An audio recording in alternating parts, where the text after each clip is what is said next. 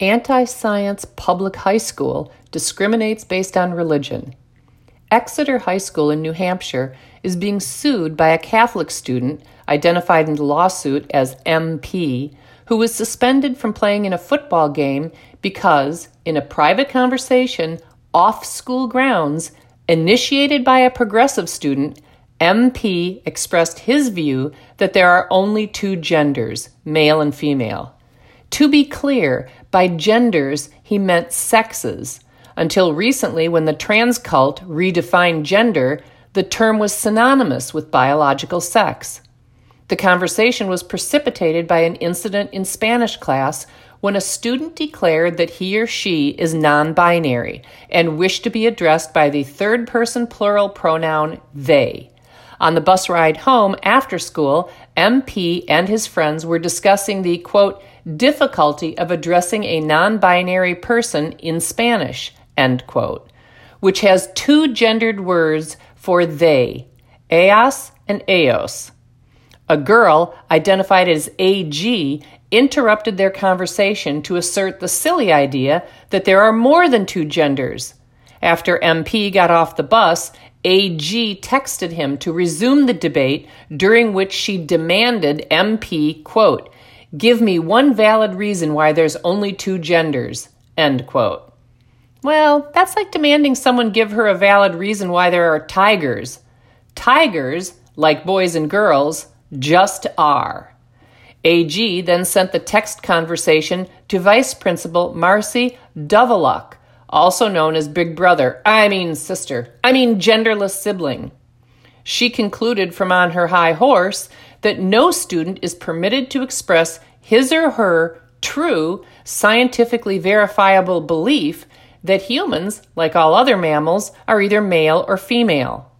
One wonders what orders Dovaluk has issued to Exeter's biology teachers. Next day, MP was pulled out of a morning class by Dovaluk and varsity football coach Bill Ball and suspended from the next football game for, quote, failing to respect another student's gender pronouns and for inappropriate language used in his texts, such as bozo and shut the F up, end quote. As someone who worked in a public high school for a decade, I can say with confidence that no student is suspended for calling someone a bozo or for saying STFU in class, let alone in a text message after school. When MP's mother objected to the suspension, saying that her son had done nothing wrong, football coach Ball replied, I know, but times are changing. Truer words were never spoken. Right is now wrong, and wrong is right. Imagine if Ball had had the spine to object instead of capitulating. Even in the phantasmagorical transtopia that leftists are socially constructing, AG misused the term gender. In transtopia, gender is the aggregate of arbitrary, socially imposed behaviors, roles, and conventions associated with one of the two biological sexes. AG likely meant gender identities, which, in transtopia, are the subjective internal feelings one has about one's maleness, femaleness, both or neither. Gender identity has no objective material reality. AG interrupted MP's discussion about the two sexes with an entirely irrelevant comment about gender identity. Exeter's outrageous policy on transgender and gender nonconforming students states, quote, "The goal of this policy is to ensure the safety, comfort, and healthy development of the transgender or gender nonconforming student while maximizing the student's social integration and minimizing stigmatization of the student. A student has the right to be addressed by a name and pronoun that corresponds to the student's gender identity. The intentional or persistent refusal to respect a student's gender identity, for example, intentionally referring to the student by a name or pronoun that does not correspond to the student's gender identity, is a violation of this policy. End quote. Here are several questions for the Exeter administration and school board. First, What criteria did the school use to determine what constitutes the healthy development of gender dysphoric students? Who socially constructed those criteria? Second, is the school arguing there exists no behavior that should be stigmatized? What if a student identifies as a polyamorist or a zoophile? Are other students free to express disapproval of polyamory and zoophilia? Three, what are the administration's pronoun diktats with regard to gender fluid students who change their preferred pronouns day to day?